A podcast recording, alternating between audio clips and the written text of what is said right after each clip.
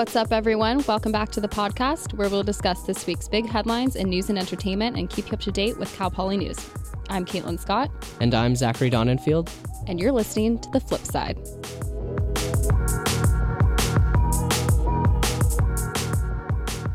And in today's news, The Olympics started this week, yeah? So, the 2018 Winter Olympics are officially underway in Pyeongchang, South Korea. More than 2,900 athletes from around 92 countries will compete in 15 disciplines. The United States is sending a team of 243 athletes, which is a record. And some Americans to watch out for in the sports. This year are skier Lindsey Vonn, who was unable to compete in Sochi because of an injury. Then we have speed skater Shani Davis, who hopes to add f- to her four Olympic medals. Bradie Tennell in women's figure skating, Kelly Clark on the half pipe, and snowboarding, Jamie Anderson will defend her slopestyle gold, and Shaun White hopes to podium this year after missing that in 2014. The big, probably some of the biggest news that is coming out is um, how Russian athletes cannot be represented by their country. They they have to play under the banner of Olympic athlete and play under the flag of the Olympic Committee rather than the Russian flag. And their national anthem uh, won't be played. Instead, the the anthem for the Olympics will be played during their procession and whatnot. Honestly, pretty humiliating. I feel like. Yeah. I mean, to be fair, they deserve it. You know, they doped during uh, the 2014 Sochi Sochi Olympics, and then it was found through further investigation that they had in fact been doing this for quite a while, and it was in response to the fact that they were getting absolutely demolished by the United States uh, Olympic teams. So, you know, they honestly they deserve they deserve all the hate coming their way. You've seen Icarus, right? No, It's this documentary on Netflix, and it's about this guy who was trying to mimic the doping that Lance Armstrong has been doing for years. And it starts off as a very innocent little experiment, and he ends up taking the Russian government down in the process. And actually, his documentary is what prompted the investigation into Russia's doping scandal. scandal. Yeah. Well, they have like a state run doping program. So that is why. It's a really good movie, though. It's very intense. It escalates very quickly. Kind of long, but worth it. Yeah, I feel bad for the Russian athletes because it seems like this whole scandal was a little bit out of the, their control, right? The government put a lot of pressure on the Russian Olympic organization to have their athletes dope and take uh, performance enhancing drugs in order to achieve higher status or qualifications at the Olympics. And, you know, these athletes, I'm sure that if they refuse, they get terminated, they get taken off the team. And so I feel like a lot of these athletes, their hands were tied in a certain sense. It wasn't an individual's action, it was an organization's decision that led to this outcome. It's unfortunate for these athletes. I hopefully they will have sorted out this doping issue for this Olympics because it would be really nice to see a scandal free competition for once. You know, it seems to me like every competition, you know, someone comes out as, you know, having taken performance enhancing drugs or doping, and it breaks the sport. It breaks the competition. Yeah. Moving on. Moving on. Rolling into some entertainment news. So, a poor Girl Scout came under fire recently for posting up with her parent in front of a marijuana dispensary to sell Girl Scout cookies. Marijuana smells good. Legendary, really. She ended up selling over 300 boxes and raised almost, what, $1,500? Yeah, because Girl Scout cookie boxes go upward. They're like $5 now, right? Yeah, they're pretty expensive. And people, you know, I, w- I will pay $5 for a box of Thin Mints. Oh, yeah. Have you ever just eaten a like an entire sleeve of Thin Mints? Yes. Because I have. Well, obviously, I'm like a cookie monster. anyway, uh, she she started to get a, a lot of heat on social media. Like this story picked up traction, and people were there were two camps. There were people who were not a fan. They thought that this was a horrible decision by the girl's father to allow her daughter to do that. That she was corrupting her by letting her so close to a dispensary. And then there were others who were like, this is genius. Like the ingenuity of this girl to set up shop next to a dispensary where she knows she's going to get a lot of hungry people foot traffic that's you know that's brilliant business. Yeah, I was never in Girl Scouts myself, but I know people that were in Girl Scouts, and Girl Scout like the nature of Girl Scouts is savage. Yeah. Like, What the, do you- what the do you know? competitiveness to sell the most amount of boxes. There was this girl I went to high school with, and she would trolley around like a wagon around school. And at this point, she's like a junior in high school, so she really shouldn't have even been selling Girl Scout cookies anymore. But bringing boxes of Girl Scout cookies to a high school, genius. And I'm pretty sure she sold the most each year. But it was also not fair because the prizes were like bicycles and she was very much 17 18 at the time Yeah. I mean, I don't understand why there's this hoorah over it to begin with, right? like girl scouts in general No, no, no. This girl selling Girl Scout cookies outside a dispensary, she's making money for the organization, you know? but i think girl scouts is supposed to be something where it's a character thing like you're representing an organization Sure. Okay, here's my argument though. You have someone selling cookies outside of Safeway that sells alcohol. It's the same as now selling cookies outside a dispensary. They're both, you know, drugs. They're both legal now. You have to be a certain age to buy them. It's not like this girl can walk into this dispensary and buy some marijuana. Times are changing and, you know, this is the new reality that this drug is legal. It's not more damaging than than alcohol, you know as Mhm. long as her father, you know, raises her right and is like, don't. oh no but they they put thought in this 100% so i was reading that so technically you're not supposed to like set up your little shop or whatever outside of a store if that store isn't permitted by the Girl Scouts. So say like Vons or Cali Fresh, for example, they have a permit to sell outside there. Hmm. So there was no permit for them to sell outside of this dispensary. And so that was, I guess, the big problem. Yeah. But the girl was not, um, she was mobile. She had a wagon.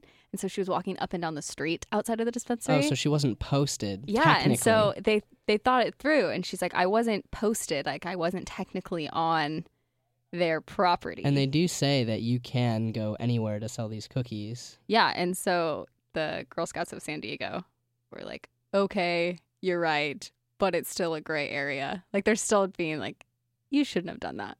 Yeah. I mean, ultimately, it's a non-issue, right? I, this girl's brilliant. It was a great idea, you know. Okay, but do you think there's any difference between setting up in front of a dispensary and setting up in front of frat row? Because there are Girl Scouts here that do that. Have you seen that? Oh yeah, I have actually. Now They're just on the it, sidewalk I totally in front of all the frat that. houses. Yeah, Brilliant. it is brilliant. Because all of these frat guys and sorority girls on the weekends, when they're all drunk, are like walking from their dagers and they stumble upon the Girl Scouts and they just buy up all these cookies. Honestly, brilliant. Honestly, brilliant. I don't know. I think it's I think it's smart. Like what the thought process is of them setting up outside of a dispensary or them setting up outside of frat row. Yeah. You know, I don't know. I feel like some like, oh, parents. oh, there's just kids. like there's just lots of college students. Yeah. Or like this street just happens to have a lot of hungry people all the time. and I don't know why. But mom said it was a good place to go. But it works. so we're here. The next thing in entertainment. So two weeks ago, the New York Times published an, art- an article called "The Follower Factory." Was a fantastic article, had some amazing graphics in it. It really brought to light a new issue that social media is facing and advertising is facing, which is fake followers and influencers buying fake followers and what that means. Honestly, for me, like this this article, it brought to light a whole new perspective of the world of social media. Well, social media is no longer a social platform. Social media is a business. Yeah, it's not just for posting photos of what you did that day, but it's a way of of selling whatever it is you're putting out. So you know when you used to ask a kid what they want to be when they grow up? Oh, I want to be a firefighter. I want to be president. There are some kids now that are like, I want to be a YouTuber. Or I want to be a social influencer. Yeah. So some people have this mentality of I want to be a social influencer.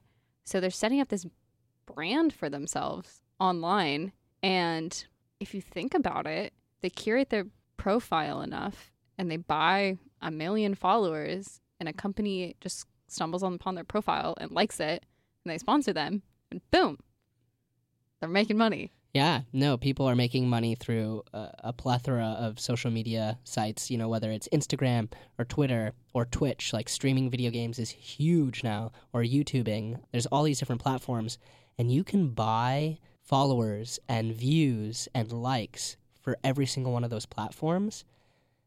And it's completely reshaping the structure and the scene of social media. And I would argue in not a very good way, and so does the New York Times well, I think one of the biggest issues is you get this false narrative of someone being way more popular and influential than they actually are, and that plays into the minds of young people. I feel like they'll they'll look at someone who has 11k followers, which 10,000 of them are probably fake, and they'll post something and they'll look at the follower count, and their follower count will change the message that that person is having and the effect that that person is having on a young person where that person's like oh like it looks like a lot of other people find this guy to be stimulating and his his words to be profound like i guess i should too.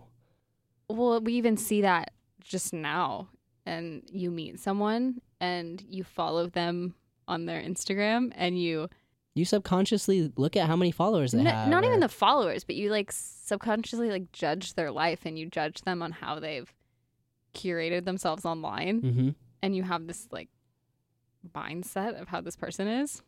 It's crazy. I don't know. Do you know what I mean though when you meet someone and you've only known them through online Mhm. and then once you meet them in person you're like, "Oh, you are nothing like i thought like you were I thought you were." Yeah, no, totally. Likes and follows have now become like a sort like a sort of currency, digital currency. You know how you can usually tell though is if someone has like 14,000 followers and then they get like 500 likes on a photo. Yeah. Yeah, no, I mean it's pretty easy to spot. That being said, it's not good to have a mindset where you feel insufficient or less than if you're comparing your profile to someone else's and you're like, "Oh, like I only got 70 likes on this photo." Well, it's not even comparing your profiles, it's like comparing your life because Instagram is the highlights of your life, right? Mhm. Like you're not going to post on there when you have a shitty day or something. No, no. Instagram is is very interesting because there's an there's an unspoken etiquette to how you curate your Instagram. You can't post more than like once a week, really, unless you're known to be Like- Rules of Instagram. yeah, you're known to be like a photographer, like you know, and this is your business account, so you'll post, you know, every three days or so. But for a personal account, like you're in my, you like yours and mine, you know, you can't post twice in a day. It's even weird to post every day. You need to like have some buffer in between, and there's no rule book for this, but it's We've made a rule. we've made a rule book. Well, you'll even see people be like, "Well, I can't post this until seven o'clock at night because that's That's when traffic, eyes yeah, are going to see my photo." No, the, I mean the whole the whole arena of social media both can be really cool and also terrifying because I can only imagine what young people are experiencing as they grow up. You know, because we Oh, didn't yeah, have I would- Instagram when we were like ten years old. But if your inst- if your Instagram got ten more likes than mine did when we were ten, for example, that would that would affect me. I would hate to be 12, 13, 14 right now. Could you imagine? no, that'd be rough. It'd be rough. And you know, these kids are like, you know, vish. I was, you know, middle school is vicious. Oh, yes. Yeah. Anyway, back to the article. New York Times dissected uh, one company. There are plenty of companies that uh, sell fake followers and fake likes. I mean, they market them as real followers and real likes, but they're just bots. And the company that they dissected was called Devumi. And they basically went through like what you're paying for when you buy a thou- hundred thousand plus followers, you know, what happens and who's behind this whole thing and how they Devumi like sets it up as this legitimate business when in fact there's some very shady aspects to it. And this whole arena of buying fake followers and fake likes can have some real world consequences even though it's trading in virtual currency. And so, ugh, like it it I, it makes me cringe. It makes me feel really weird to like think that somebody thinks it's acceptable to pay money for fake followers to appear more influential than they are. But I mean, what does that even say about you as a person, That you're insecure, I guess. right? I don't know. It's such a it's so interesting because yeah, it's this sense of self-gratification. It's gross, but it's true. I mean, I listen, I know exactly which one of my photos on Instagram has gotten the most likes. And I know the ones that haven't gotten very many. And I notice these things. And I don't like that I notice it. It's like weird for me, but I do, you know? Mhm. And I don't talk about it and I don't mention it to other people because I don't want that to like be a big part of my life. And I I don't feel like it is. But the fact that I do notice it means that it, it kind of is. Yeah, social media needs to be taken with just a grain of salt. I don't know. You just have to keep telling yourself that it really doesn't matter at the end of the day. No, it really, and there's so many factors that play into it, you know? Like when you post a photo, like there might not be very many people online at that moment, you know? And then a bunch of people post right after you, and your photo goes down in the feed, and pe- a lot of people don't see it. You know, that's just one example of why a photo not, might not get as many likes as another one might. But po- point being is using this system of social media to feel good about yourself it's a dangerous game because there's so many different factors that are unknown to you that account for how much exposure something gets. PSA, you're more than the likes you get on Instagram, okay? You are, and I've met some dope people that get like 10 likes on a photo. They're so underrated. yep, You don't need to be on Instagram. Oh, you know the real MVPs are the ones that don't even have social media. this you is meet someone and they're like, true. I don't have an Instagram. You're probably really cool. Um, I think this is a great time to announce to our listeners that Caitlin Scott does not have a Facebook. I don't. She's really stoked about it. Yeah, you know what? And I've I've continuously thought about getting one because there are moments where, say, I'm looking for housing or I don't know. There's certain things on Facebook that are important, but it's so not important to me. Like I have no desire to be on Facebook. The only thing I've had a desire is like for employment or something. Honestly, Facebook is is dying, in my opinion. So you're not missing out on much. But Yeah, so why do I need to go back? kudos to you because Thank you. Yeah, I mean, I I know that I give you a hard time for it, but I actually do think it's a good thing. I love not having a Facebook. It's great. And I miss out on things and sometimes I have no idea what people are talking about, but it's totally fine. It's all right. She's a Twitter fiend. That's where she gets her info. So no fake no fake Facebook news for this girl. Nope. In Cal Poly news, So tonight, Cal Poly is going to be hosting a fake news panel where they'll have a, d- a bunch of different speakers from different backgrounds and different perspectives speaking on how they feel like the state of, of news and the state of journalism is right now in this current atmosphere. so the panel is made up of a bunch of different people, each representing different groups at Cal Poly.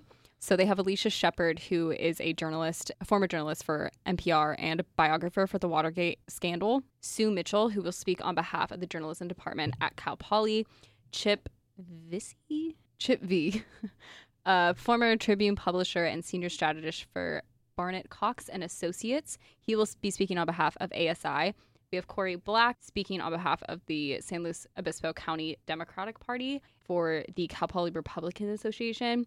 It's Bill Whittle, who is a Los Angeles based conservative commentator. So, out of those panelists, people have become upset.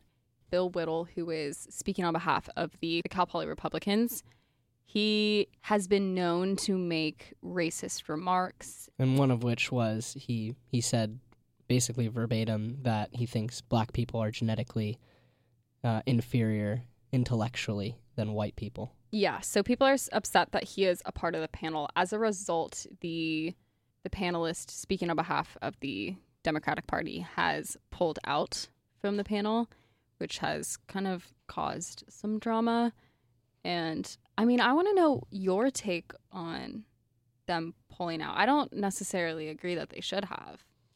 Yeah. So this comes off the back of about a year ago. uh, Milo Yiannopoulos came to Cal Poly and he spoke, and there was widespread protest among the student body to allow him to come and speak because he has a lot of controversial opinions that are very unpopular uh, amongst uh, many young college students. And so, I mean, he was still allowed to speak. The difference being is you had a panel that was way more diverse, and now that you have the Democrats like pulling out, I don't think that's a good thing. I think that I don't think it is either because the way this panel seems like it's going to be set up is it's not like it's a debate. It's not like it's going to be an argument. Aren't they just stating they each have like something to say on the topic? hmm Well, here's the here's the argument against allowing this guy to speak. The argument is that black people's intelligence should not be up for debate. That this shouldn't be a conversation that we should even be having. That it's essentially hate speech, and I can see that argument.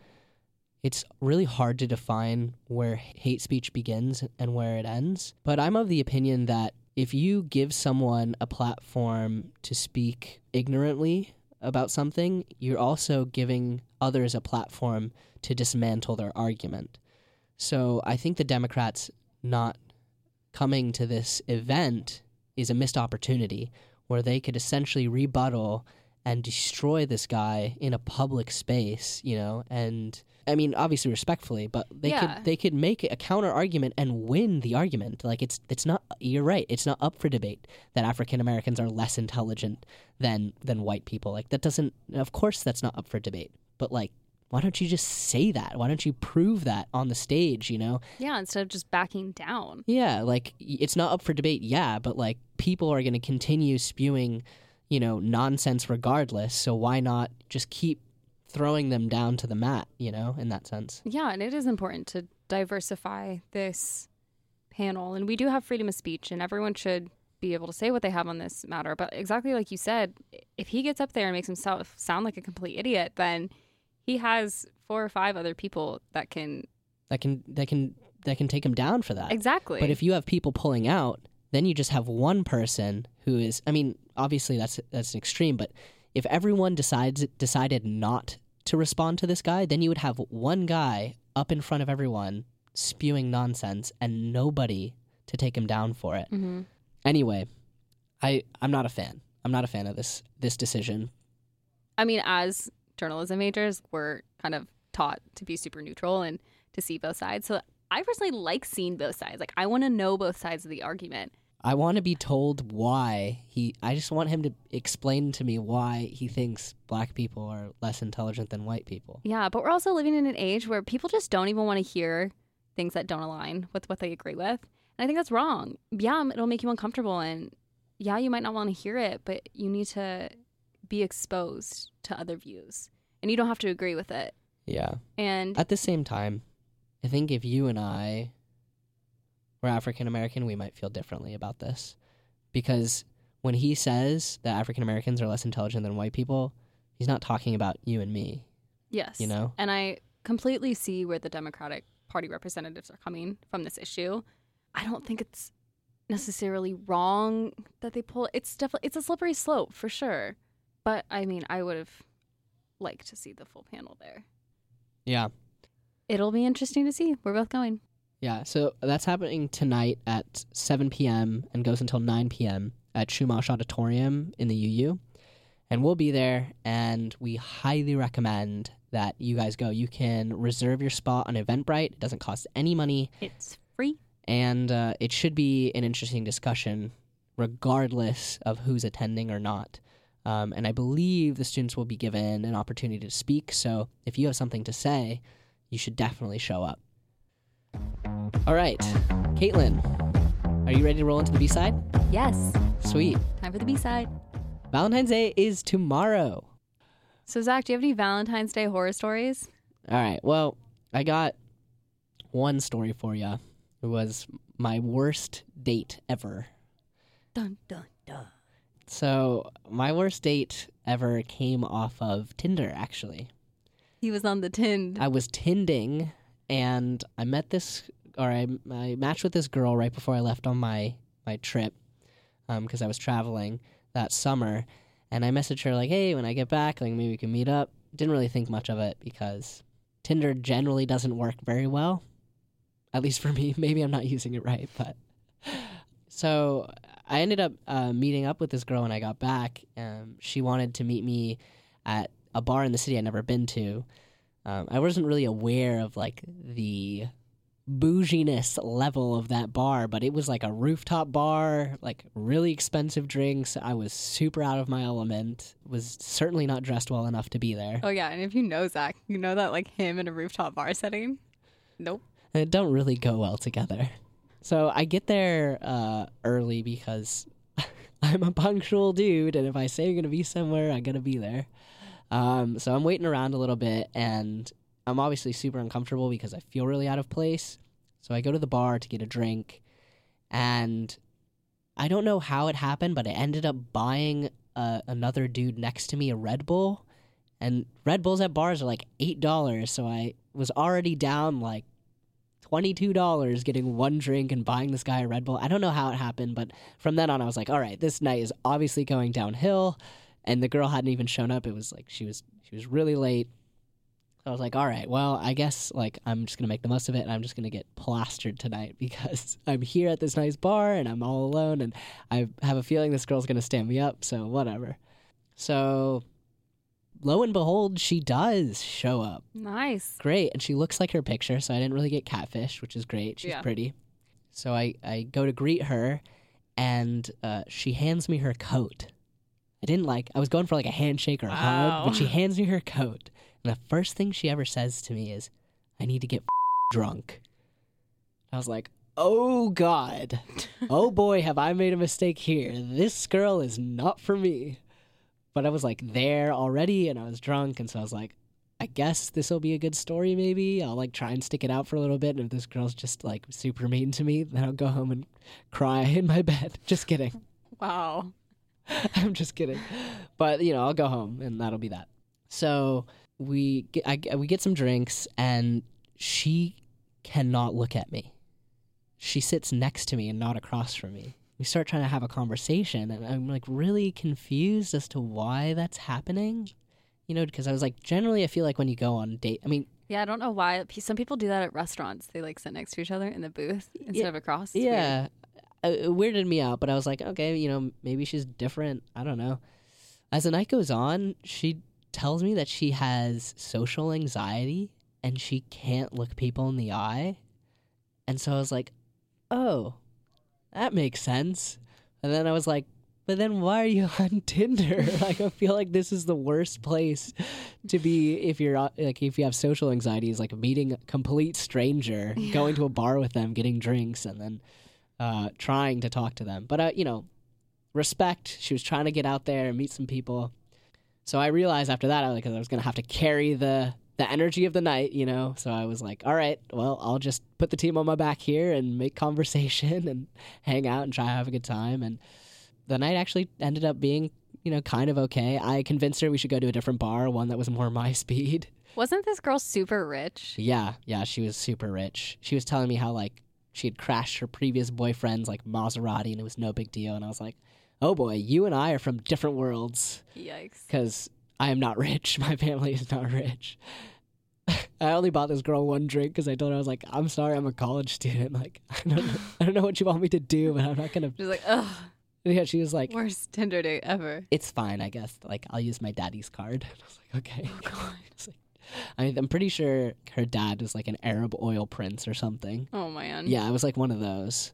But I mean, it, it ended up being okay once we got a little drunk, and yeah. So that was my that was my worst dating. Did she finally look you in the eye to say goodnight? You know what? I don't remember. All right, let's tell me your story. So uh, I met this guy and I, I know him. Like I had already known him previously and he was like friends of friends. And he eventually was like, We should hang out sometime, blah blah blah. I was like, Okay, yeah, for sure. So he says, We should go get coffee. Love it. Innocent enough.